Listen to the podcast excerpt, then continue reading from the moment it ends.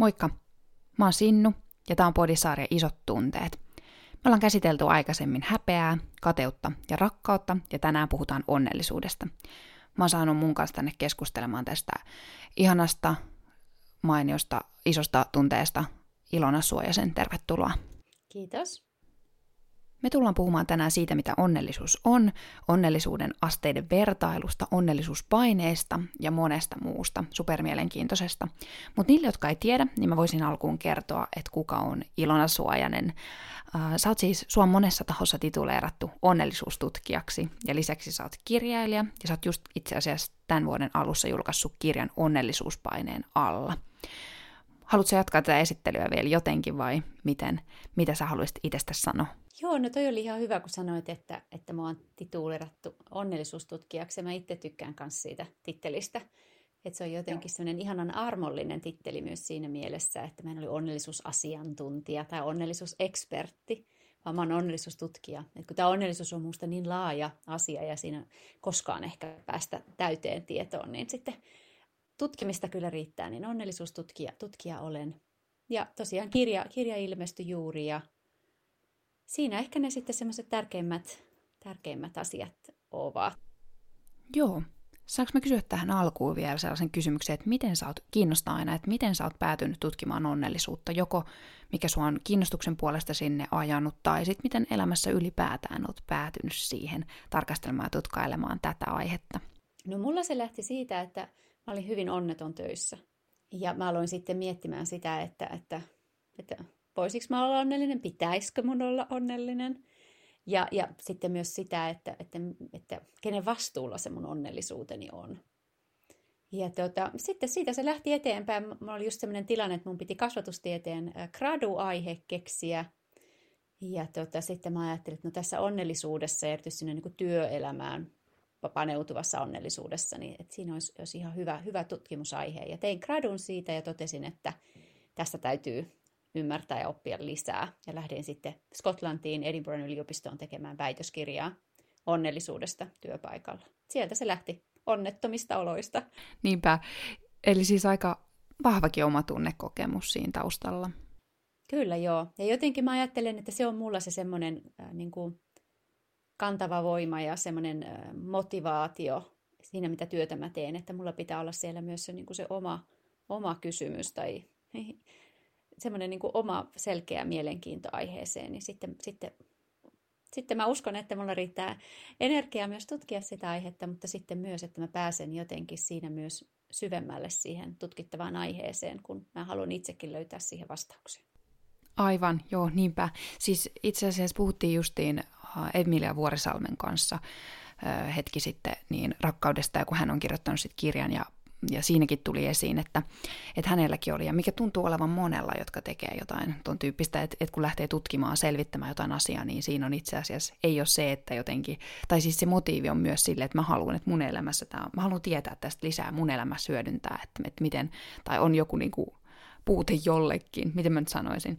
E, Mutta joka tapauksessa sille, että ei ole niin kuin jotenkin, jos sä kirjoit onnellisuudesta tai rakkaudesta, se ei tarkoita sitä, että sulla on jotenkin ne onnellisuuden tai rakkauden avaimet käsissä ja sitten sä kerrot niistä muille vaan enemmänkin, että itse selvittää vähän niin kuin itselleenkin.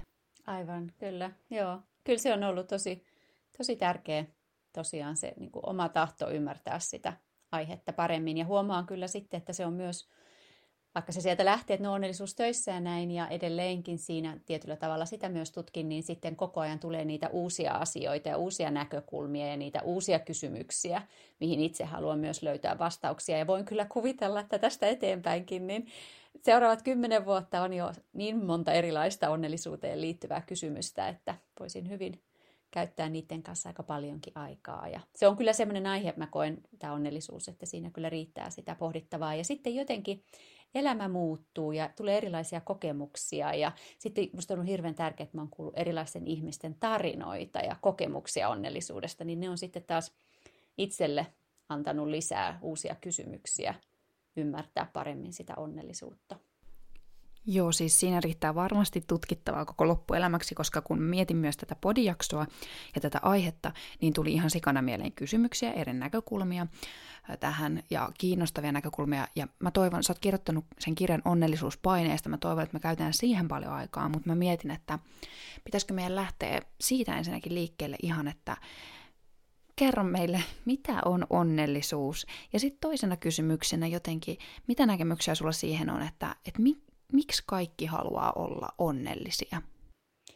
Joo, no toi, toi tosiaan toi kysymys, että mitä se onnellisuus sitten on, niin se on tosi hyvä. Ja se oli myös sitten yksi sellainen asia, mitä lähdin siinä itse pohtimaan. Ja väitöskirjassani sitten pyysin mun tutkimukseen osallistujilta, tai kysyin heiltä, että no mitä se onnellisuus on, miten määrittelet onnellisuuden. Ja se oli aika mielenkiintoinen se, että, että ei ihmisillä oikein siihen selkeitä vastauksia ole. Aivan. Että se on aika semmoinen, että, että tiedetään kyllä mitä se on ja tiedetään kun ollaan onnellisia tai kun ei olla onnellisia. Mutta on aika vaikea sitten kuitenkin niin kuin sanottaa se määritelmä, että mitä se tarkalleen ottaen on. Ja tämä on kyllä ihan silleen, että onnellisuustutkijatkin, kun heiltä kysyy määritelmiä, niin ne on hyvin erilaisia. Ne on hyvin laidasta laitaan ja se on niin kuin hyvin erilaisia lähestymisiä tähän. Ja mä jotenkin mä oon ajatellut sen niin, että, että onnellisuuden määritelmä on jokaiselle tietyllä tasolla niin kuin oma. Et meillä on totta kai se, missä yhteyde, yhteiskunnassa me eletään ja mitä onnellisuudesta meidän yhteiskunnassa puhutaan ja kirjallisuudessa ja kaikki keskustelut, niin ne vaikuttaa siihen, miten me ymmärretään se onnellisuuden määritelmä, mutta meillä on sitten kuitenkin se semmoinen niin oma autonominen taso siihen onnellisuuteen. Ja tuota, mun tutkimuksessa sitten kun sitä siinä sitten kyselin, niin joillekin se oli selkeästi tämmöinen niin kuin tunne, ehkä hetkellinenkin, johon oli selkeä, niin kuin, äh, selkeä aiheuttaja tai selkeä syy, miksi oli onnellisia. Jotkut puhuu yleisesti semmoista niin kuin mielentilasta tai alasta, mikä oli semmoinen niin kuin pysyvämpi, mihin ei sitten ollut ehkä niin selkeitä niitä niin kuin tekijöitä tai aiheuttajia. Ja sitten jotkut puhuu vielä laajemmin semmoista niin kuin onnellisesta elämästä, ja tuota, mä oon jotenkin ajatellut niin, että varmaan se mun määritelmäni sinne onnellisuudelle, se on yhdistelmä kaikkia näitä kolmea. Että ne on ne onnelliset hetket, se on semmoinen tietty positiivinen vire, ja sitten se on kuitenkin myös tietyllä tavalla laajemmin semmoinen onnellinen elämä, jossa niin, ei se aina ole onnellinen välttämättä, mutta että siellä on niin kuin tietyllä tavalla asiat hyvin ja, ja menneet tietyllä tavalla, tai ainakin että näen, että, että se on niin kuin mennyt hyvin, niin on, on semmoinen, tai ei välttämättä hyvin, vaan että, että tietyllä tavalla olen niin kuin tyytyväinen siihen, missä elämässäni olen. Ja mm. miten se elämä on mennyt, vaikka se ei aina ollut täydellistä tai onnellista. Et ehkä tämä on se, niin kuin, se semmoinen onnellisuuden määritelmä, mutta siinä tosiaan rohkaisen jokaisia, jokaista miettimään, mikä se itselle on ja mitä se tarkoittaa. Ja sitten sä kysyit, mikä se oli sun toinen kysymys? se oli siis se, että miksi kaikki haluaa olla onnellisia. Että tavallaan tuossa tuleekin kyllä ilmi, että totta kai kaikki noita asioita haluaa, mitä sä sanoit, mutta jotenkin, mitä sä ajattelet, että minkä takia se on meille niin iso arvo olla onnellinen? Joo, se on tota ihan, ihan hyvä, hyvä kysymys ja olen kyllä havainnut myös sitten sen, että on myös niitä ihmisiä, joilla se ei ole niin iso tekijä. Et, et se ei välttämättä olekaan niin, että kaikki haluaa olla onnellisia. Et ehkä jotenkin nyt on hyvin paljon vallalla Toki onnellisuus on ollut sellainen, mitä on keskusteltu jo niin kuin pitkän aikaa, Aristoteleen aikaa ja, ja muuta, että onnellisuutta on pohdittu. Mutta tuota, nyt sitten viimeiset kymmenen vuotta onnellisuudesta on tullut tämmöistä hyvin trendikästä ja sitä puhutaan tosi paljon ja sitä puhutaan niin kuin monella eri tasolla, työpaikalla, yksityiselämässä, yhteiskunnallisella tasolla, mitataan onnellisuutta, maiden onnellisuutta. Niin ehkä nyt on vielä oikein niin kuin korostunut sellainen ajatus siitä, että, että kaikki me haluamme olla onnellisia. Mun tutkimuksessa kaikki osallistujat sanoivat, että juu, kyllä mä haluan olla onnellinen. Että se oli niin kuin tosi, näkisin sellaisena tärkeänä tekijänä Joo. siinä elämässä. Mutta että tosiaan ei välttämättä se ehkä kaikille, kaikille niin semmoinen ole, että voi olla myös sitten muita tärkeitä asioita elämässä, joita, joita sitten korostaa ja sitten se onnellisuus on ehkä siinä sivussa, ää, sivussa sellainen asia. Mutta tuota, kyllä väit, tai ajattelisin sen niin, että kun joku asia, jostain asiasta tulee oikein semmoista trendikästä ja siitä paljon puhutaan, niin sitten se nousee myös semmoiseen, niin kuin, nousee semmoiseksi haluttavaksi asiaksi. Ja siitä mä tässä siinä mun kirjassani onnellisuuspaineen alla, niin just puhun siitä, että miten siihen sitten, kun se on noussut haluttavaksi ja trendikkääksi, niin miten siihen sitten sisältyy näitä erilaisia paineita myös olla onnellinen.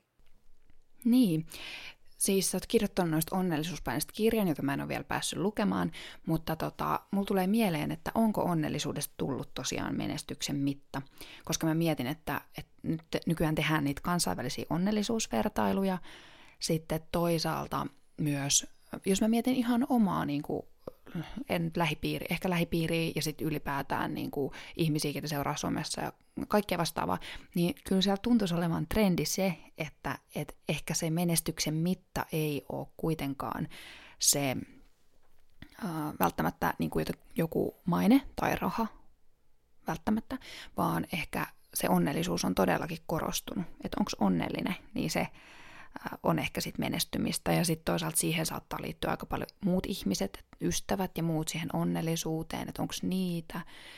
Mun mielestä tämä näkyy jotenkin tämä trendi, että, että se onnellisuus on ehkä nähdään jotenkin joidenkin muiden asioiden kautta kuin ehkä varallisuuden ja muun kautta tällä hetkellä, mutta ainakin enemmän.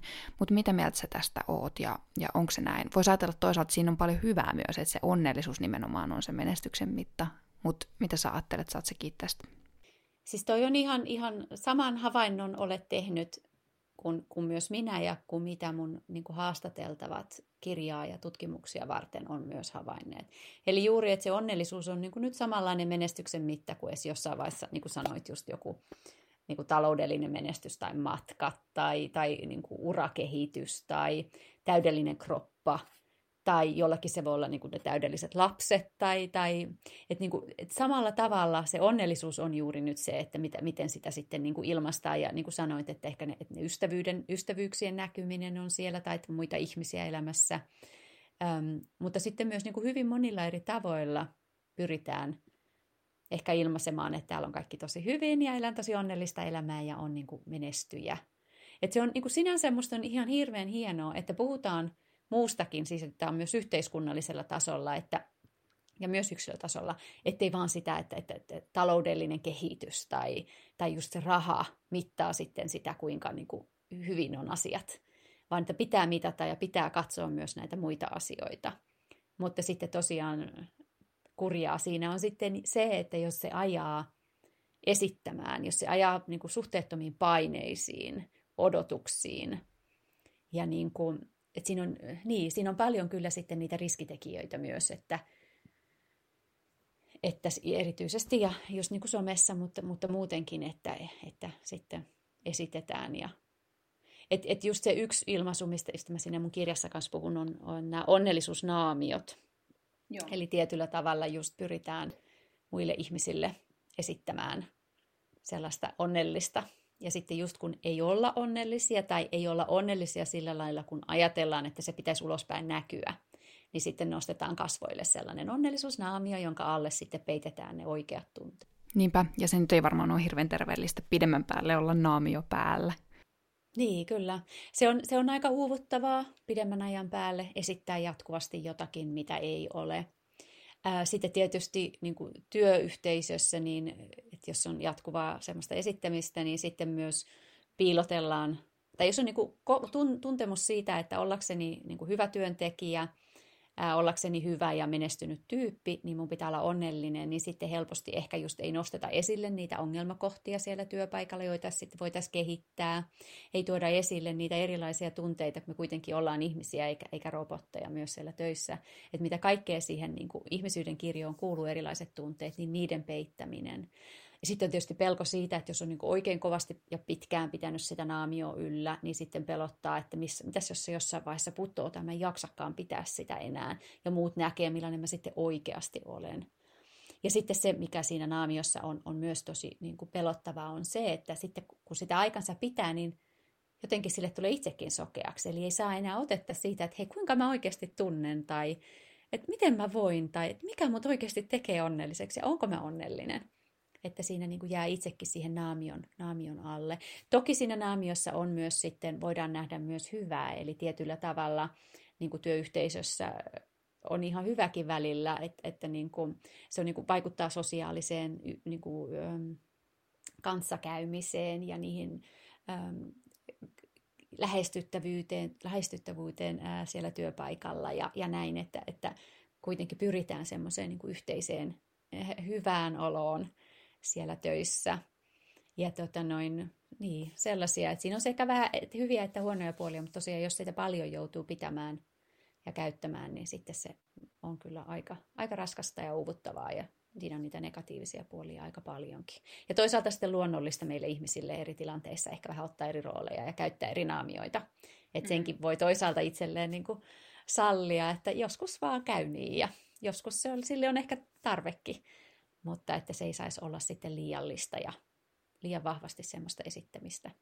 Niin, niinpä tavallaan, että siinä on ero siihen, että välillä on, täytyy ja on hyväkin niin kuin, peittää jotain puolia itsestään tai silleen niin kuin säädellä omia, omia tunnetiloja ja vähän niin kuin painaa tietyllä tavalla omia tarpeita alas, niin se on tietenkin myös yksi oleellinen mielentaito ja sellainen niin kuin sosiaalisen kanssakäymisenkin kannalta. Sitten mä jotenkin mietin tota onnellisuuden esittämistä sille, että sitten toisaalta se on aika monimutkainen juttu. Jos miettii vaikka somea, vaikka me en halua somea syyllistää tässä nyt aina kaikesta tuoda sitä aina esiin, mutta tavallaan kun miettii sitä alustana, niin onhan se sille, että se, kan, se on tosi houkuttelevaa sille, että vaikka ei haluaisi feikkaa tai mitään naamaria pitää, niin sitten tavallaan se, että et, et eihän sinne nyt niinku tavallaan, en mäkään laita sinne mitään aamupaloja, kun mulla on sellainen joku 35 sentin, sentin hintainen puurosin lautasella, vaan sitten kun on vähän joku hienompi tai parempi, että tavallaan niinku, et, et, mutta en mä koe, että se on niinku feikkaamista tai naamaria, vaan se on vaan niinku jotenkin tapa sit niinku tuoda tietynlaista sisältöä sinne enemmän, jotain sellaista, mistä iloitsee tai mistä tulee hyvä mieli tai äh, niin ehkä jotain sellaista. Ja sitten muutkin tekee sitä, että tavallaan tuo niitä onnellisia, on hyviä asioita sinne enemmän ja se voi olla ihan niin kuin jotenkin hyväkin mun mielestä. Kyllä joo. Ja sitten taas toisaalta, että, että ei se nyt ihan välttämättä niin ole, että jos me halutaan kauniita tai kivoja tai niin kuin hyviä kuvia postata, että se sitten aina automaattisesti tarkoittaa sitä, että tässä nyt feikataan elämää tai pyritään niin. luomaan jotain mielikuvaa. Että kyllähän siis siinä on myös tämmöisiä luovia projekteja ja visuaalisuutta ja niin kuin musta somessa on myös hirveän paljon hyvää. Et siinä on myös semmoista leikkisyyttä, just niin kuin luovuutta. Ja sitten joku taas voi hyvinkin kokea, että, että vain siellä somessa voi olla autenttinen. Että esimerkiksi jos on vaikka jossain pienessä kylässä, missä kaikki, tai missä tuntuu, että on hyvin poikkeava ja sitten löytää sieltä somesta maailmalta ähm, ihmisiä, joiden kanssa onkin samanlainen ja voi olla täysin autenttinen, ettei tarvitse esittää mitään. Et kyllähän siellä niin kuin niitä hyviäkin on. Ja sitten tota, äh, mun haastateltavat siinä mun kirjaan, kun puhuttiin kanssa somesta siinä, niin joku sitten toi toisaalta esille, että, että toisaalta on tosi inspiroivaakin nähdä, mitä muut tekee niin kuin hyvässä mielessä. Että aah, tollasta, hei mäkin voisin tehdä. Ähm, että siellä on niin kuin toisaalta sitten semmoista niin kuin hyvää ja energiaakin tuovaa. Mä oon itse inspiroitunut, kun mä oon nähnyt, kun ihmiset kutoo neulo, äh, tai, äh, neuloa tai kutoo äh, noita villapaitoja. Ja sieltä sitten itse sitä kautta innostuin kanssa neulomaan. Ja näin, että kyllä se, niin kuin, se on sekä hyvä että huono, mutta ehkä just tärkeä on se, niin kuin tietysti kaikessa, tärkeä on ehkä se sellainen, että, että oivaltaa, että, että se, niin kuin se toisten ihmisten sometodellisuus, tai se mitä siellä somessa näkyy, niin se ei tosiaan välttämättä ole se, tai harvoin se on se koko kuva. Ja sitten just, että me helposti niin kuin verrataan sitä omaa elämää sitä, siihen muiden some-elämään, joka on ehkä just se hetki siinä punaisella matolla, kun ollaan niin kuin viimeisen päälle laitettu. Mm. Ja sitten unohdetaan, että kun siltä matolta astuu ja ennen sitä mattoa ja sen maton jälkeen ja, ja näin on paljon erilaista, mutta sitten me kuitenkin verrataan siihen omaan elämään sen punaisen maton ulkopuolella. Et se on tietysti se haaste siinä, että, että jos me niinku ajatellaan, että ne muut elää koko ajan sitä täydellistä elämää, mikä siellä somessa välittyy, ja sitten se oma elämä alkaa näyttää niin kuin tosi vaatimattomalta tai ajalliselta tai jotenkin onnettomalta, ja ehkä se ei sitä edes ole, ole mutta sitten niihin muihin verrattuna, niin ne on niitä ehkä semmoisia somen haasteita. Niinpä, se, että siellä näkee niitä highlightteja, joita niin kuin kaikkien elämässä on aina harvoin, mutta somessa niitä on koko ajan niitä highlightteja, saattaa vääristää sitä kuvaakin siitä todellisuudesta. Mutta miten mieltä sä oot tällaisesta lauseesta, jos mennään vähän tällaisen kriittisempään näkemykseen onnellisuuspuheesta, kun että jokainen on oman onnensa seppä? Musta se on ihan kamala lause. Musta se on jotenkin niin järkyttävän julma ja itsekäs ja niin kuin kohtuuton lause. Oikein, mä oon sitä oikein vastaan.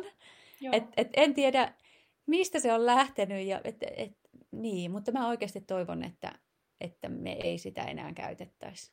Joo. Tai jos käytetään niin, niin kuin vitsinä tai niin kuin nauretaan sille, että se on jotenkin ihan kohtuuton, että mitä enemmän sitä onnellisuutta tutkii ja mitä enemmän näitä tarinoita kuulee ja mitä enemmän ymmärtää, mistä kaikesta se onnellisuus lähtee, niin sitä enemmän niin kuin mulle on selkeää se, että on asioita, joihin me voidaan vaikuttaa ja sitten on niin paljon asioita, joihin me ei mitenkään voida vaikuttaa. Eli, eli on, on aivan kohtuutonta onnettomalle, masentuneelle ihmiselle sanoa, siis hyvin, hyvin niin kuin onnettomalle masentuneelle ihmiselle sanoa, että nyt vaan ajattelet itses onnelliseksi, että se on sun käsissäsi kaikki. Että ei se niin mene. Mm. Että kyllä, kyllä tota, meillä, me pystytään vaikuttamaan joihinkin asioihin. Ja sitten on myös paljon asioita, mihin niin kuin vaikuttaa se, miltä, miltä niin kuin, mistä me tätä elämää lähdetään. Me tullaan niin eri suunnista ja meillä on eri kortit, joilla me pelataan ja jotka vaihtuu ja joita me pelataan eri tavoin. Joo. Niin siinä mielessä se. Ja mun mielestä mä ajattelen, Suomessa on aika hyvin jo sisäistetty, se on jännä, että se on suomalainen sanonta, ja sitten kuitenkin Suomessa on musta aika hyvin sisäistetty hyvinvointiyhteiskunnassa se, että kyllä niin kuin, että myös yhteiskunta ottaa vastuun meidän onnellisuudesta ja meidän hyvinvoinnista.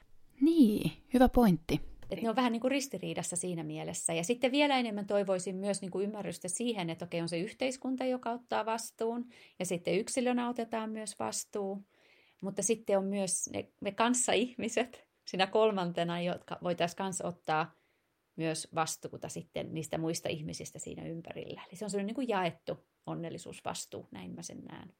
Joo, hyvin sanottu tuo jaettu onnellisuusvastuu, että se on niin kuin kaikilla osapuolilla ja itse asiassa nyt kun sä sanoit, että sä vastustat sitä niin avoimesti tota, oman onnen että jokainen on, niin mä rupean yhtä voimakkaasti avoimesti tästä eteenpäin myös vastustamaan sitä, koska siis se on niin kuin jotenkin, ja sitten just niin kuin, että niin se on jännä, miten sitä viljellään. Mä niin kuin ymmärrän sen pointin siinä, että et joo, totta kai jokainen on, jokainen on myös oman onnensa seppä tavallaan, että kyllä meillä on vastuu meidän omasta elämästämme ja niin kuin ensisijaisesti meillä itsellämme on vastuusta, kun me ollaan aikuisia ihmisiä niin siitä omasta elämästä, eikä sitä niin kuin pysty kerta kaikkiaan ulkoistaa. Mutta se, että sitten kuinka onnelliseksi joku päätyy, niin että et olisi siitä jotenkin välttämättä vastuusta, vastuussa, niin se ei kyllä. Se on niin perustavalla, että jos mietin jotenkin varmaan mun maailmankuva on myös yhdet, mitkä on muuttanut eniten. Toki oikeuspsykiatrialla työskentely, mutta mut myös ja ehkä erityisesti lastensuojelustyöskentely, että et sitten jotenkin siihen, miten tai se jotenkin, että miten ihminen ei ole todellakaan voinut välttämättä ihan hirveästi vaikuttaa siinä vaiheessa, jos lapsena vaikka joutuu johonkin tosi kriisitilanteeseen tai ää, elää niin kuin, en tiedä, verrattain onnettoman lapsuuden tai kokee silleen, niin että, että olisi siitä jotenkin oman onnensa seppä, niin se on vaan niin kuin perustavanlaatuisesti virheellinen lausahdus tai väite. Et, et just hy- hyviä pointteja tai, just, tai ei hyviä, surullisia pointteja toit esille ja varmasti olet nähnyt, nähnyt niin kuin just sitä, miten erilaisista tilanteista me ponnistetaan elämään. Ja sitten toisaalta taas, että, että, se, että se voi olla myös sitten aika, aika taakka ja ahdistava tilanne myös sellaiselle ihmiselle, jolla elämässä kaikki on hyvin. Ja silti on masentunut ja silti on huono olla. Niin yhtä lailla sitten toisaalta se, että, että, että, että nyt pitäisi olla, mun pitäisi olla nyt onnellinen ja niin kuin, ei silti ole. Et kun se, se just, että kun siihen vaikuttaa niin monia eri asiaa, että et, et, se, on, se on just sellainen, se on niin hyvin kompleksinen se onnellisuus. Et, et vaikka jotkut lähtee etumatkalta ja toiset takamatkalta, niin sekä ei välttämättä kerro, että kuinka onnellisia me ollaan. Joo. Ja että mitkä, mitkä ne on, että kun me tiedetään, että on mitkä asiat vaikuttaa onnellisuuteen tai mahdollisesti vaikuttaa, mitkä ehkä tuo hyvän pohjan ja näin. Mutta sitten me ei kuitenkaan täysin ymmärretä, että miten ne niin kuin vaikuttaa keskenään ja mikä se on, että mikä saa sitten jotkut ihmiset, niin kuin, tai mi, miksi onnellisuus on ehkä helpompi joillekin ihmisille kuin toisille. Siellä on hyvin paljon semmoisia kysymysmerkkejä ja mysteerejä, mitä, mihin ei niin kuin ole vastausta. Että jos niin kuin yleisesti ajatellaan, että tutkimusten mukaan, jos ihminen on sairas, niin se on, ei ole ehkä niin onnellinen kuin on kipuja, tai jos on köyhä tai yksinäinen, niin ei ole onnellinen. Mutta sitten on sairaita ja köyhiä ja yksinäisiä, jotka toisaalta voi kokea olonsa onnelliseksi. Ja sitten taas on ihmisiä, joilla on niin kuin kaikkien mittareiden mukaan ne oikeat asiat, ja sitten ei kuitenkaan ole onnellisia. Ja yhtään syyllistämättä niin kuin heitäkään, että se on, se on tosi tosi mielenkiintoinen mysteeri, se Niinpä. onnellisuus tietyllä tavalla. Niinpä, että siihen onnellisuuteen vaikuttaa niin monet asiat, ja sitten toisaalta, että se on aina niin subjektiivinen kokemus joka tapauksessa, että sen takia on vaikea määritellä. Mutta tota, mulla oli itse asiassa toinenkin sanonta, mistä mä haluaisin kysyä sun ajatuksia, ja se tuli, kun, äh, kun mä kysyin, että mistä jo, ihmiset haluaisi tietää tästä aiheesta, mitä haluaisi tietää, niin tuli tällainen äh, sanonta mieleen, kun kaikki on hyvin, mitä viljellään jossain oppaissa ja hyvinvointi onnellisuuspuheessa, niin tällaista lausetta, että kaikki on hyvin riippumatta siitä, miten kaikki on. Niin tähän liittyen tuli kysymys, että onko, odotas, miten se meni, onko hyvä olla onnellinen riippumatta siitä, miten kaikki on, vai voiko se olla haitallista? Joskus nämä on mielenkiintoisia, nämä erilaiset aforismit ja ajatukset, mitä pyörii. Niistä on tullut aika paljon kriittisempi, kun onnellisuutta on lähtenyt tutkimaan, vaikka toisaalta sitten ymmärrän toisaalta sen niin kuin tarpeen luoda semmoista positiivista kuvaa ja näin. Tämä on myös sellainen asia, että mä sanoisin, että se on hyvin subjektiivista taas. Että, että jollekin jo, joku voi, että jollakin se voi olla se, niin kuin se an, voimaa antava positiivinen ajatus tilanteessa kuin tilanteessa, että kaikki on kuitenkin hyvin ja kuitenkin niin kuin näin. Mutta tota, ei ole pakko missään nimessä olla kaikissa tilanteissa onnellinen. Ja, ja niin kuin musta, mä näen sen niin, että, että, että niin kuin onnelliseen elämään kuuluu kaikenlaiset tunteet ja kokemukset. Ja että kaikilla niillä tunteilla on joku tehtävä ja rooli ja merkitys. Et sitten jos niitä kauheasti vaan painaa alas ja just vetää sitä naama, naamaria päälle – ja esittää onnellista ja niin kaikki, kaikki kokemukset ja tunteet vaan niin kuin painaa alas eikä käsittele, niin se voi olla hyvinkin sitten haitallista meille jatkossa. Ja, ja tota noin, että niin, eri lähestyminen sitten ehkä vähän ihmisillä, mutta, mutta tota, musta siinä on kyllä niitä ehkä vähän semmoisia niin vaarallisiakin piirteitä.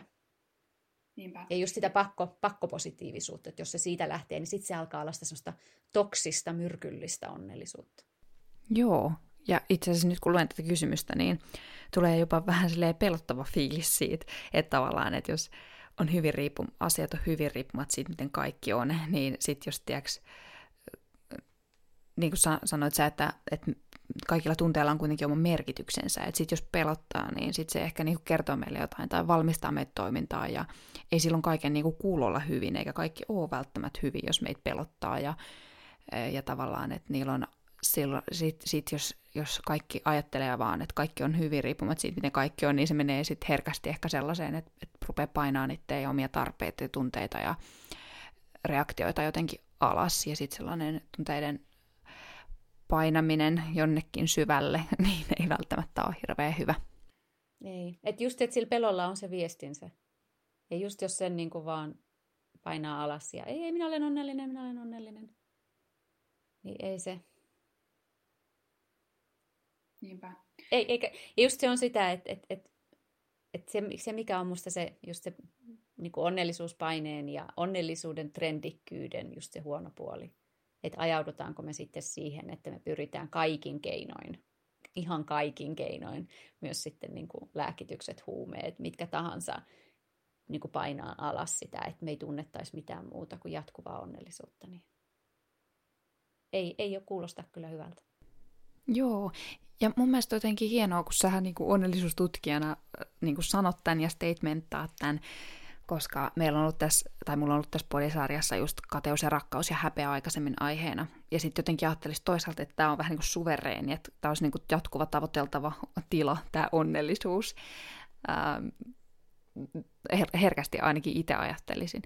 Mutta sitten toisaalta, että, että ei se välttämättä niin ole. Tai siis, että ennemminkin tähän kuuluu kaikki, onnellisuuteen kuuluu, sisältyy kaikki tunteet ja niiden kokeminen ja ennemminkin lähtökohtaisesti niihin suhtautuminen jotenkin uteliaisuudella ja hyväksynnällä.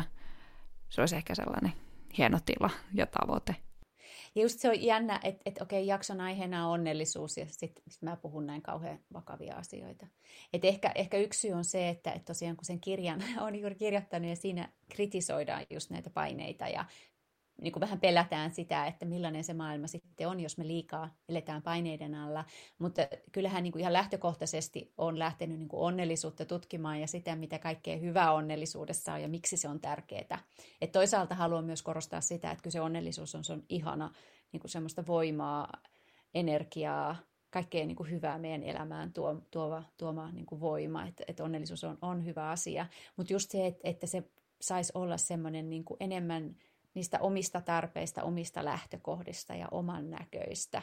Mm. Ja, ja tota noin, jollakin tavalla myös semmoista niin kuin kestävää onnellisuutta, että se ei just ole semmoista niin kuin hetken humahdusta, joka, joka niin kuin, semmoista hyvä, niin kuin hyvin itsekästä hetken humahdusta, joka esimerkiksi niin kuin pohjaa materialismiin tai perfektionismiin, ähm, tai jotenkin semmoisen elämän maksimointiin, ja sitten kun se on humahtanut ohi, niin sitten että se niin kuin vie meiltä itse asiassa energiaa, niin se, se ei ole semmoista kestävää onnellisuutta. Että jotenkin se onnellisuus saisi pohjautua muihin asioihin kuin siihen, että se esimerkiksi on menestyksen mitta, ja siihen pitää sen, sen takia niin kuin pyrkiä. Joo, niinpä. Tota, kun mä perehdyin, että mitä sä oot tehnyt, niin sä oot tutkinut myös onnellisuutta työssä tai niin, siihen liittyviä tekijöitä. Mä itsekin törmään työterveydessä paljon onnellisuuteen ja usein ehkä onnettom- onnettomuuteen valitettavasti silloin, kun työterveyteen tullaan tai näin, niin sekä, sekä yksilötasolla että työyhteisöissä.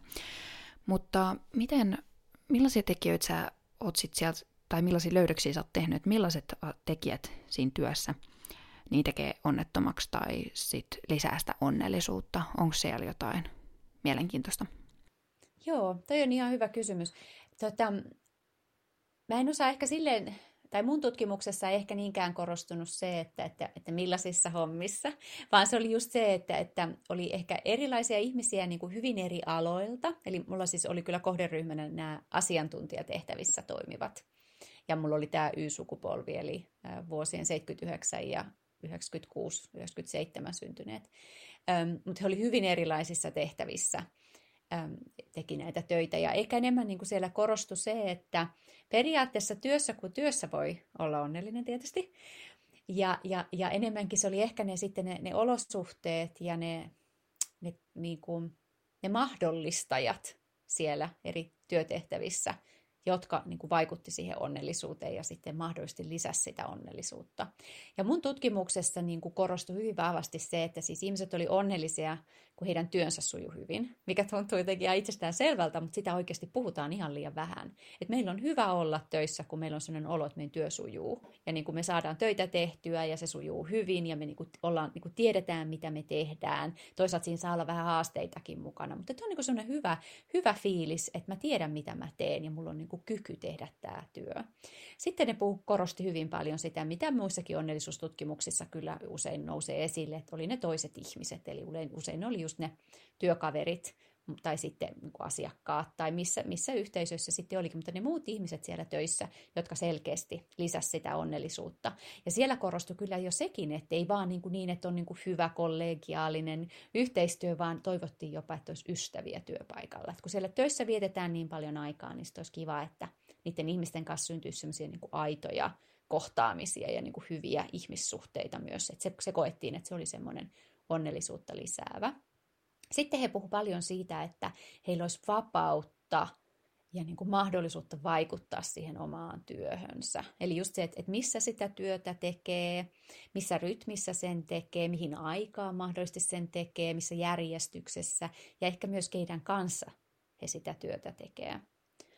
Ja tota, mitäs ne muuta. Sitten no, ihan yleisesti se, niin kuin se ympäristö ja että oli, niin kuin, ihmisillä oli tärkeää, että esimerkiksi ikkunoista tuli valoa ja näkyi ehkä luontoa ja muuta. Et, et vaikka he oli töissä, niin sitten se kuitenkin koki, että he oli osa myös sitä ulkopuolista maailmaa, että he ei ollut vankeina siellä työpaikalla. Nämä oli semmoisia, mitä, mitä niin kuin muun muassa Joo. korostettiin. Ja ne tosiaan, nehän voisi olla melkein missä työpaikassa vaan, mutta ehkä vähän eri, eri niin kuin tavoin ja eri painotuksin, mutta periaatteessa aika semmoisia yksinkertaisia, simppeliä asioita, mutta sitten todellisuudessa ei ehkä kuitenkaan käytännössä aina niin toteudu. Niinpä, siis niin kuin paperilla helppo ja yksinkertainen, mutta käytännössä ei ollenkaan nuo asiat. Ja, mutta olisi kyllä huikea, että jos noin kaikki toteutuisi, itsellä ei kyllä ainakaan toteudu läheskään kaikki omassa työssä, vaikka se kiva onkin. Mutta tota, olisi kyllä huikeaa, jos noin toteutuisi suurin osa ja mahdollisimman usein. Ja ehkä ne ei, ehkä ne ei aina voikaan toteutua, mutta että sitten kun niitä voitaisiin niin kuin lisätä sinne, niin voitaisiin vahvistaa sitä mahdollisuutta olla onnellinen töissä. Ei se aina mm. ihan itsestään selvää niin suoraan korreloi, että kun saat tämän, niin sitten olet onnellinen, mutta että se ainakin loisi semmoista pohjaa ja nämä olisivat sellaisia hyviä asioita keskustella siellä työpaikoilla. Ja just se on se pointti, että niin kuin yhdessä keskustellaan niiden työntekijöiden kanssa, mitkä heidän onnellisuuteensa vaikuttaa. Eikä vaan sitten esimerkiksi tuoda jotain käytänteitä jostain muusta yrityksestä tai, tai niin kuin ulkoapäin vaan määritellä jotain, vaan ihan sellaista aitoa keskustelua. Tutustutaan niihin työntekijöihin ja ymmärretään sitä, että mikä, siellä, mikä juuri siinä työpaikassa on niitä asioita, joilla sitä voitaisiin lisätä ja mahdollistaa. Niinpä, joo, siis ehdottomasti. Ja tuosta mä mietin, tota, että toi lista, niin varmaan jokaisen kuuntelijan kannattaa ottaa se vaikka työpaikalle ja käydä läpi, että mitkä näistä toteutuu ja vähän herättää ehkä keskustelua näihin liittyen. Joo, tai ja sitten lisäksi vielä miettiä, että no mitkä ne mulla on ne asiat ja että mitä mä voisin ehkä viedä eteenpäin siellä työpaikalla. Mitäs sitten, kuinka onnellisia me ollaan verrattain? Tietenkin tätä, mä haluaisin nyt kuulla kuitenkin sun näkemyksen siitä, vaikka tietenkin jotain on mediasta lukee aina ja näin, mutta että ollaanko me suomalaiset onnellisia tai verrattain, kuinka onnellisia me oikein ollaan, ehkä globaalisti verrattuna tai muuta? Niin, onhan siitä ollut tämmöisiä niin. pyrkimyksiä ehkä tietyllä tavalla määritellä ja mitata. Ja kyllähän niin kuin joidenkin raporttien mukaan Suomi siellä maailman onnellisimpien maiden ihan kärkipäässä on. Mun mielestä se on jotenkin tosi vaikea ja mahdotonkin ehkä. No vaikea ainakin, haasteellinen asia lähteä niin kuin maailmalla vertaamaan, kun ne, just ne valtiot ja olosuhteet niissä on niin erilaisia ja ne kulttuurit on erilaisia, ne ihmiset on erilaisia ja se on niin, kuin niin monia erilaisia asioita, jotka vaikuttaa, että sitten lähdettäisiin niin kuin niitä yksi yhteen vertaamaan, että se on jotenkin tosi haastavaa. Ja sitten se niin kuin tässä onnellisuustutkimuksessa ehkä on sellaista valitettavaa ainakin tässä vaiheessa vielä, että se on hyvin länsimaalaista ja pohjaa länsimaalaisiin arvoihin. Ja sitten jos me lähdetään niillä länsimaalaisilla arvoilla sitten mittaamaan jostain ihan toisenlaisesta kulttuurista tulevien ihmisten onnellisuutta, niin voidaan mennä aika, aika niin kuin pahasti siinä vikaan. Että en, en lähtisi sillä lailla niin kuin vertailemaan sitä onnellisuutta ja sanomaan sitten, että no onko suomalaiset onnellisempia vai onnettomampia. Että tota, tiedän kuitenkin, että, että niin kuin Suomessa ihmiset, tai niin, osa ihmisistä on, on hyvinkin onnellinen ja sitten meillä on myös liian paljon onnettomia ihmisiä. Että miten sitä sitten lähtisi niin kuin yleistämään siitä. Et ehkä mä ajattelen sen niin, että meillä on Suomessa paljon asioita, jotka niin kuin mahdollistaa, tai ainakin pyrkii mahdollistamaan onnellisuuden mahdollisimman monelle, mutta edelleenkään ei, ei olla täydellisiä, ja tosiaan kun siihen vaikuttaa niin moni eri asia, niin, niin, niin. se on, se on tota, vähän ehkä ympäripyöreästi nyt vastaan, mutta mm. ehkä mun mielestä siihen ei ole tarvettakaan, että me lähettäisiin nyt miettimään, että ollaanko me nyt onnellisempia kuin joku muu. Miks, niin. Miksi meidän pitäisi sitä silleen pohtia? Ja sitten taas toisaalta, jos me tiedetään, että monella tavalla ollaan niin kuin onnellisempia, tai että meillä on niin kuin mahdolli, paremmat mahdollisuudet onnellisuuteen, niin miten me sitten ehkä voitaisiin mahdollistaa myös, että muualla, muualla olisi mahdollisuus siihen onnellisuuteen. Ja sitten toisaalta musta siinä on just se haaste, että kun jos sitä Suomea hehkutetaan niin kauheasti sellaisena onnellisena maana, niin täällä voi olla aika vaikea olla sellaisen ihmisen, joka ei ole onnellinen. Että hän niin kuin vielä vahvemmin voi kokea, että, että hänessä on jotain vielä tai hänessä, hän tekee jotain väärin. Että pitäisi olla onnellinen, kun asuu niin onnellisessa maassa. Ja just ehkä sen takia sitä niin kuin onnellisuuspaineita ja sitä niin kuin, onnellisuuden liiallista esittämistä esimerkiksi siellä somessa, niin se kanssa osaltaan voi lisätä just sitä mielikuvaa siitä, että kaikki mun ympärillä on niin onnellisia, mä oon se ainoa, joka on onneton.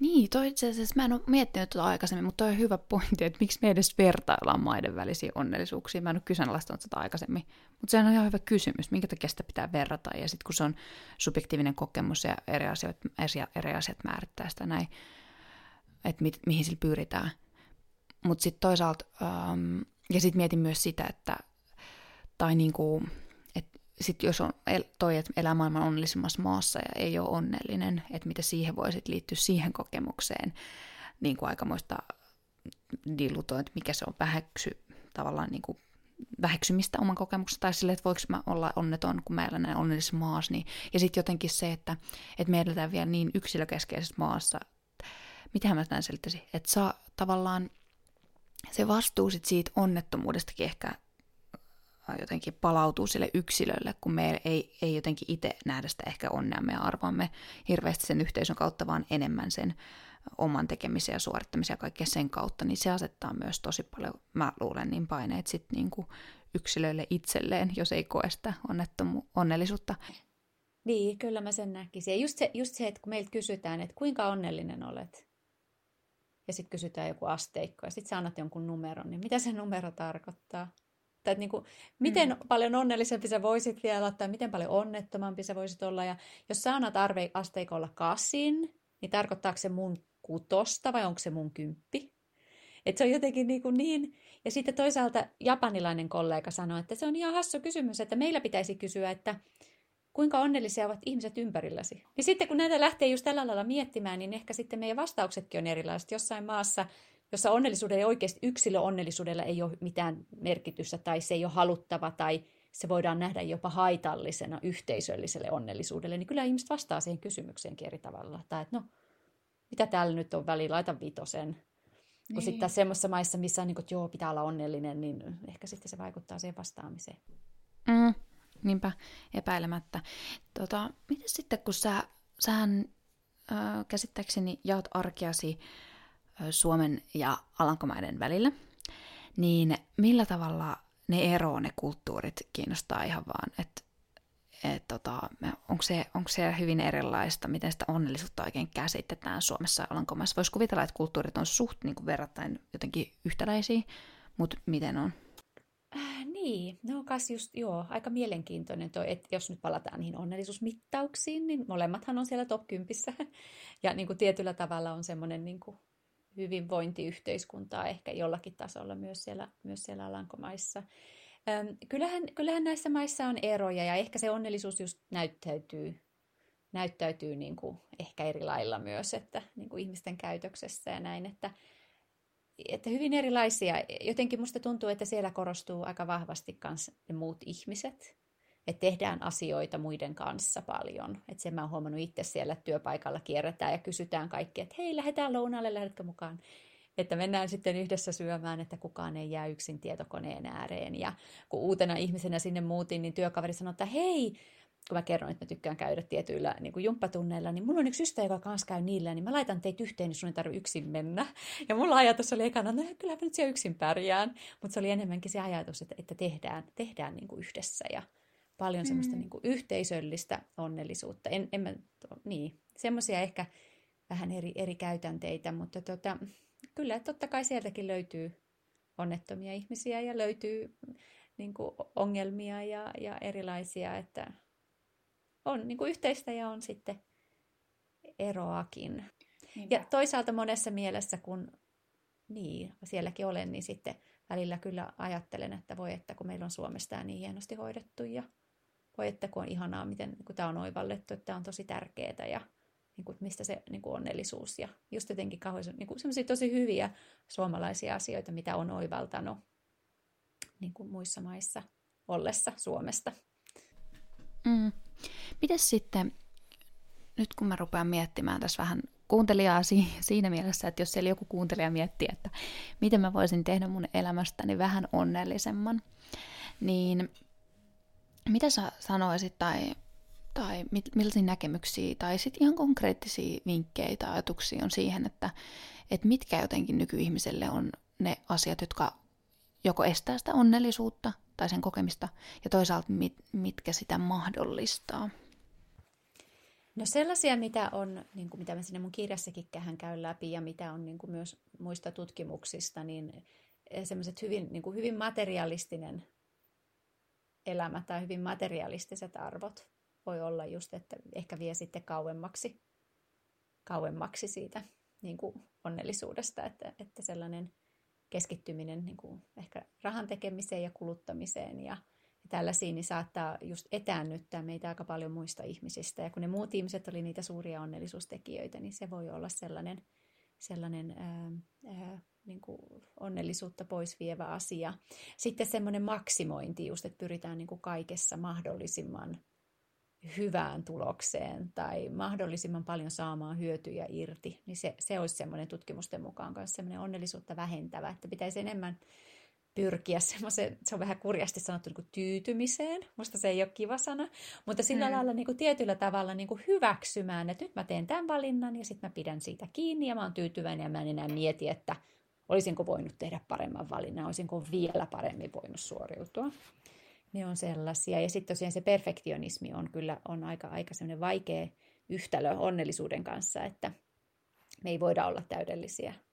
Ja sitten jos me kuitenkin vaan niin pyritään siihen, ja perfektionismi tutkimusten mukaan on kasvussa nuorten ää, parissa, niin se on tota noin, aika, aika rankka, rankka juttu sitten pyrkiä kaikessa täydellisyyteen, kun se on jo ihan lähtökohtaisesti mahdotonta se täydellisyys. Ja se muihin ihmisiin vertailu, niin se on just semmoinen, mistä jo puhuttiinkin, että jos aina vertailee muihin, niin ei, ei koskaan niin kuin, voi kokea semmoista hyvää oloa, kun aina joku on jossain parempi.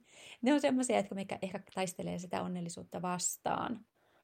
Ja sitten sellaiset, mitkä voisi niin olla semmoisia, nämä on vähän aina just tämmöisiä, että annanko onnellisuusvinkkejä, että kun, että kun ihmisillä on just, kun se, on se oma lähestyminen siihen onnellisuuteen ja, ja saakin olla ja se on oikein hyvä, mutta että semmoinen ehkä, että, että ei, ehkä se onnellisuuden pyrkiminen ei ole semmoinen kauhean hyvä asia, että jos niin varsinkin pakkomielteisesti pyrkii itsestään tekemään onnellisen, niin tutkimusten mukaan se voi jopa kääntyä niin päinvastoin ja voi tulla mielenterveyden ongelmia johtaa masennukseen.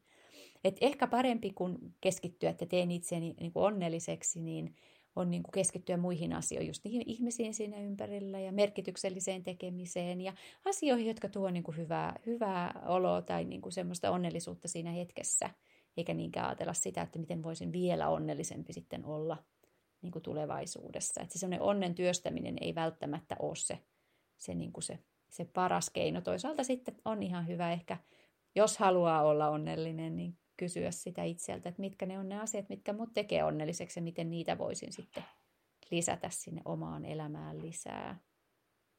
Semmoista niin kuin pohdintaa ja keskustelua ja semmoista niin kuin avoimuutta – miettiä sitä, että mitä ne on ne onnelliset tekijät omassa elämässä.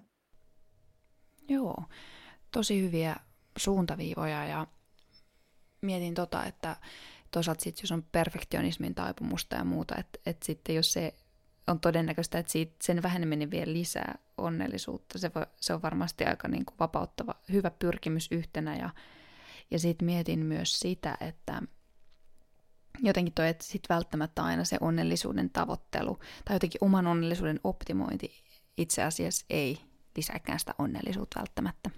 Joo, ja sitten just, että jos me niinku kauheasti haetaan sitä ja sitten niinku jos mietitään, että haetaanko sitä niinku oikeilla tavoilla tai haetaanko sitä omaa onnellisuutta, niin saatetaan mennä aika pitkälle niinku metsään ja, ja niinku löytää itsensä hyvinkin, hyvinkin onnettomana.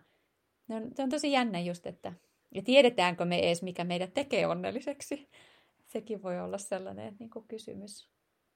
Niin, Ihan niinpä. hyvä. Ja, ja sitten jos me tiedetään, että, niin, että miksi me ei sitten tehdä sitä niin. tai, tai näin. Mutta paljon on, paljon on ja paljon niin kuin opitaan jatkuvasti myös lisää tutkimustieto tuo myös semmoista ymmärrystä, että se on myös ihan kiva, musta Suomen mediassa paljon, paljon puhutaan, niin sitten mä toivon, että se ei käänny onnellisuuspaineeksi, vaan se on ennenkin sellainen mahdollisuus sitten pohtia sen kautta, että olisiko tämä mulle, liittyykö tämä mun elämään tai onko tämä mulle merkittävää tai haluuks mä edes olla onnellinen, niin ne on musta ihan hyvää semmoista keskustelua vaan lisää asian tiimoilta.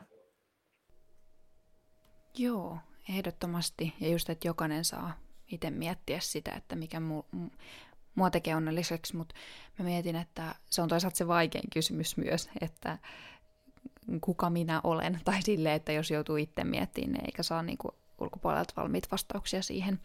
Öö, mutta niin, mä oon jotenkin itse pitänyt, taisin tehdä podcast-jakson siitä joskus aikaa sitten, varmaan, en mä muista koska, mutta tehdä siis tuosta onnellisuuden tavoittelusta. Ja jotenkin mä oon siitä ottanut ohjenuoreksi itselle mä perehdyin johonkin tutkimukseen tästä onnellisuudesta, ja siinä näytti olevan, tai onnellisuudesta näyttäisi olevan se, että ö, yksi tekijä, mitä siinä tavoittelussa, jos haluaa tavoitella onnellisuutta, niin mihin kansi, mitä kansi tavoitella, niin ne tavallaan kansi olla sosiaalisia ne tavoitteet tai ne väylät tulla onnelliseksi, että se näyttäisi ihan aidosti lisäävän sitä onnellisuutta, kun se onnellisuuden tavoittelu ei aina itsessään sitä lisää, mutta se, se, mulla on jotenkin jäänyt sen mieleen, että vaikutelma näytti olevan, tai että se on ainakin iso sellainen tekijä, että jos johonkin haluaa, jos omaan onnellisuuteen haluaa panostaa, niin aika usein sit ihmissuhteisiin liittyvät satsaukset ja panostukset sitä ehkä todennäköisesti lisää, jos siihen onnellisuuden pyritään muiden ihmisten kanssa tai vähän niin kautta. Anyway, onko se näin? Joo, kyllä se ihan, ihan niin tutkimukset sitä tukee just, että, että joskus se voi olla ihan hyvä, että jos haluaa niin kuin omaa onnellisuuttaan lisätä, niin miettii, miten voisi muiden onnellisuutta lisätä ja sitten siinä huomaamatta – niin kun se kääntyy, se katso, ettei katso siihen omaan napaan, vaan katsoo just siihen ympärille, että mitä, mitä siinä voisi tehdä ja unohtaa niin kuin sen oman onnellisuuden suorittamisen. Ja sitten tosiaan se vahvistaa niitä suhteita muihin ihmisiin, jotka sitten taas entisestään lisää sitä meidän onnellisuutta tai sitä meidän mahdollista, mahdollisuutta olla onnellinen ja elää semmoista hyvää, merkityksellistä elämää, niin kyllä sosiaaliset suhteet ja, ja tämä on nyt myös semmoinen vähän ehkä vaikea, että no heitänpä nyt tällaisen ja sitten kuitenkin tiedän, että meilläkin Suomessa on yksinäisiä ihmisiä ja että yksinäisyys on niin kuin, se on ongelma ja se alkaa olla ongelma, että, että, että toisaalta ymmärrän, että ei se, ei se ole niin helppo, että lisäänpä nyt tässä vaan sosiaalisia suhteita niin ja näin, että, että siihenkin niin kuin sisältyy niitä omia haasteita ja omia kipukohtia myös siihen.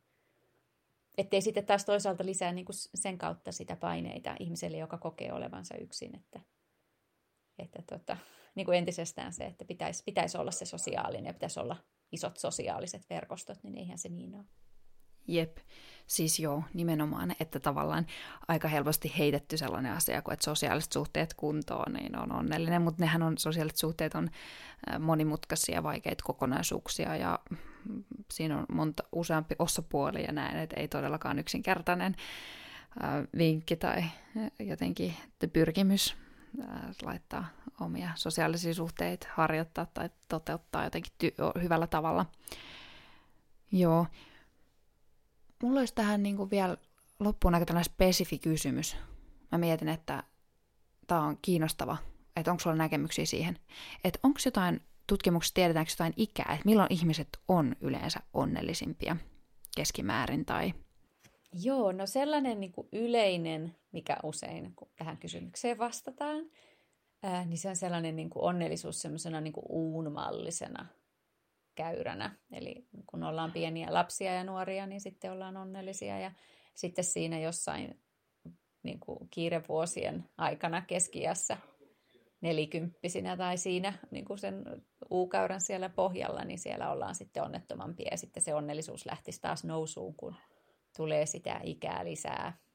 Mutta siitäkin on toki tullut sitten niin kuin erilaisia tutkimustuloksia ja siinä on aika hyviä keskusteluja siitä, että, että, että mistä tämä voisi johtua ja, ja mikä siihen vaikuttaa. Toisaalta sitten kun sitä ikää tulee lisää, niin voi tulla just niitä sairauksia ja kipuja ja menetyksiä, mitkä voi olla sitten toisaalta onnellisuutta vähentäviä.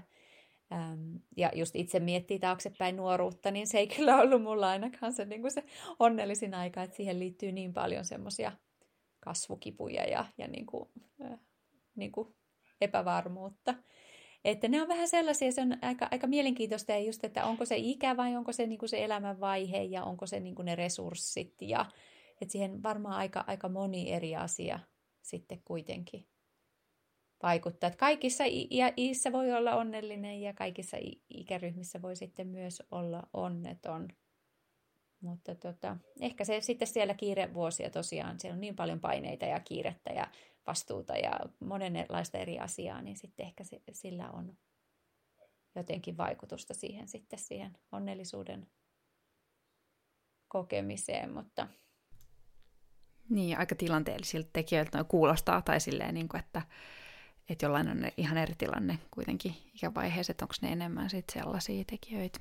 Niin, ja sitten just jos mietitään, että on se aika eri se tilanne Suomessa, jossa kuitenkin eläkejärjestelmä esimerkiksi on hyvä ja ihmiset on varakkaita usein ja, ja niin kuin on ihan ok eläke kuin sitten jossain maassa, missä esimerkiksi eläkejärjestelmä ei ole ollenkaan. Ja, ja niin kuin jossain kehitysmaassa se voi olla niin kuin hyvinkin erilainen sitten ehkä se, se käyrä ja siihen vaikuttavat asiat. Että tämä on ehkä myös sellainen länsimainen käyrä tietyllä tavalla. Mutta toisaalta sitten jo voi olla, että sitten ikää myöten niin oikeasti oivalletaan elämästä jotain ja oivalletaan ehkä onnellisuudesta jotain. Ja jotenkin se on musta aika ihana ajatus, että, että niin kuin se, niin kuin se onnellisuus voi olla vielä siellä edessäpäin niin kuin vielä niin kuin syvemmin ja, ja toisenlaista onnellisuutta. Et se on myös sellainen, että joskus nuorena se vasta räjähtävää iloa ja suuria tunteita ja sitten kun tulee ikää, niin sitten se onkin semmoista rauhallisempaa, seesteisempää, niin kuin tyytyväistä onnellisuutta. Siitä on myös jotain tutkimustuloksia ollut. Joo. Tässä on aika laajasti käsitelty onnellisuutta eri näkökulmista ja Mä ajattelin vielä loppuun tapaan kysyä, että onko jotain, jotain näkökulmaa, mitä tässä ei ole tullut tai mikä, mitä mä en tajunnut kysyä, tai sitten joten tarkoitan jotain sellaista, mistä sä yleensä haluat nostaa esiin tai, tai puhua. Kyllä me aika laajasti on, on puhuttu ja paljonhan siitä voisi tietysti puhua lisää, se on just niin laaja. Mm.